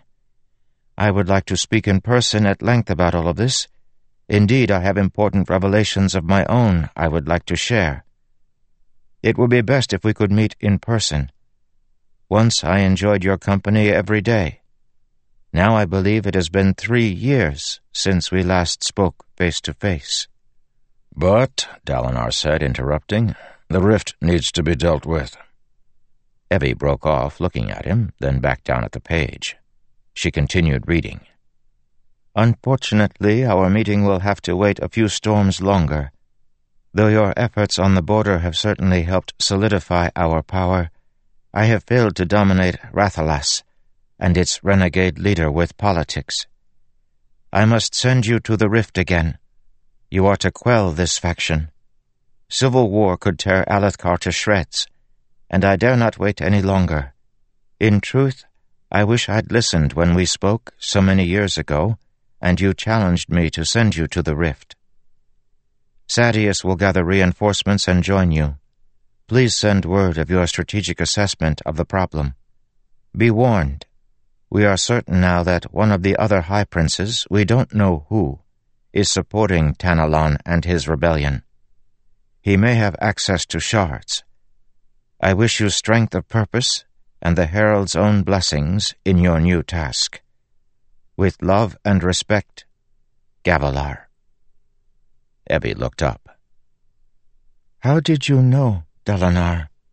You've been poring over those maps for weeks. Maps of the Crown Lands and of Alethkar. You knew he was going to assign you this task. What kind of strategist would I be if I couldn't foresee the next battle? I thought we were going to relax, Evi said. We were going to be done with the killing. With the momentum I have, what a waste that would be. If not for this problem in Rathalas, Gavilar would have found somewhere else for me to fight. Herdaz again, perhaps. You can't have your best general sitting around collecting crem. Besides, there would be men and women among Gavilar's advisers who worried about Dalinar. If anyone was a threat to the throne, it would be the Blackthorn, particularly with the respect he'd gained from the kingdom's generals. Though Dalinar had decided years ago that he would never do such a thing, many at court would think the kingdom safer if he were kept away. No, Evi, he said as he made another notation. I doubt we will ever settle back in Kholinar again. He nodded to himself. That was the way to get to the rift. One of his mobile bands could round and secure the lake's beach. He could move the entire army across it then, attacking far faster than the rift expected. Satisfied, he looked up and found Evi crying. The sight stunned him, and he dropped his pencil. She tried to hold it back, turning toward the fire and wrapping her arms around herself, but the sniffles sounded as distinct and disturbing as breaking bones. Collect's breath. He could face soldiers and storms, falling boulders and dying friends, but nothing in his training had ever prepared him to deal with these soft tears. Seven years, she whispered. Seven years we've been out here, living in wagons and way stops. Seven years of murder, of chaos, of men crying to their wounds. You married? Yes, I married a soldier. It's my fault for not being strong enough to deal with the consequences. Thank you, Dalinar. You've made that very clear. This was what it was like to feel helpless. I thought you were growing to like it. You now fit in with the other women? The other women? Dalinar, they make me feel stupid. But conversation is a contest to them, Evi said, throwing her hands up. Everything has to be a contest with you, Alethi, always trying to show up everyone else. For the women, it's this awful unspoken game to prove how witty they each are. I've thought maybe the only answer to make you proud is to go to the Night Watcher and ask for the blessing of intelligence. The old magic can change a person, make something great of them. Evi, Dalinar cut in, please, don't speak of that place or that creature. It's blasphemous. You say that, Dalinar, she said, but no one actually cares about religion here. Oh, they make sure to point out how superior their beliefs are to mine. But who actually ever worries about the heralds, other than to swear by their names? You bring Ardents to battle merely to soulcast rocks into grain. That way you don't have to stop killing each other long enough to find something to eat. Dalinar approached, then settled down into the other seat by the hearth. It is different in your homeland? She rubbed her eyes, and he wondered if she'd see through his attempt to change the subject. Talking about her people often smoothed over their arguments. Yes, she said. True, there are those who don't care about the one or the heralds. They say we shouldn't accept Iriali or Vorin doctrines as our own. But Dalinar, many do care. Here, here you just pay some Ardent to burn glyph wards for you and call it done. Dalinar took a deep breath and tried again. Perhaps, uh, after I've seen to the rebels, I can persuade Gavilar not to give me another assignment. We could travel, go west, to your homeland. So you could kill my people instead? No, I wouldn't. They'd attack you, Dalinar. My brother and I are exiles, if you haven't forgotten. He hadn't seen Toh in a decade, ever since the man had gone to Herdaz. He reportedly liked it quite well, living on the coast, protected by Alethi bodyguards. Evi sighed. I'll never see the sunken forests again. I've accepted that. I will live my life in this harsh land, so dominated by wind and cold. Well, we could travel someplace warm, up to the steam water, just you and I, time together. We could even bring Adolin. And Renarin? Evi asked. Dalinar, you have two sons, in case you have forgotten. Do you even care about the child's condition? Or is he nothing to you now that he can't become a soldier? Dalinar grunted, feeling like he'd taken a mace to the head. He stood up, then walked toward the table. What? Evi demanded. I've been in enough battles to know when I've found one I can't win. So you flee? Evi said. Like a coward? The coward, Dalinar said, gathering his maps, is the man who delays a necessary retreat for fear of being mocked. We'll go back to Kholinar after I deal with the rebellion at the Rift. I'll promise you at least a year there. Really? Evi said, standing up. Yes. You've won this fight. I don't feel like I've won. Welcome to war, Evi. Dalinar said, heading toward the door. There are no unequivocal wins, just victories that leave fewer of your friends dead than others. He left and slammed the door behind him. Sounds of her weeping chased him down the steps, and shame spren fell around him like flower petals. Storms, I don't deserve that woman, do I? Well, so be it. The argument was her fault, as were the repercussions.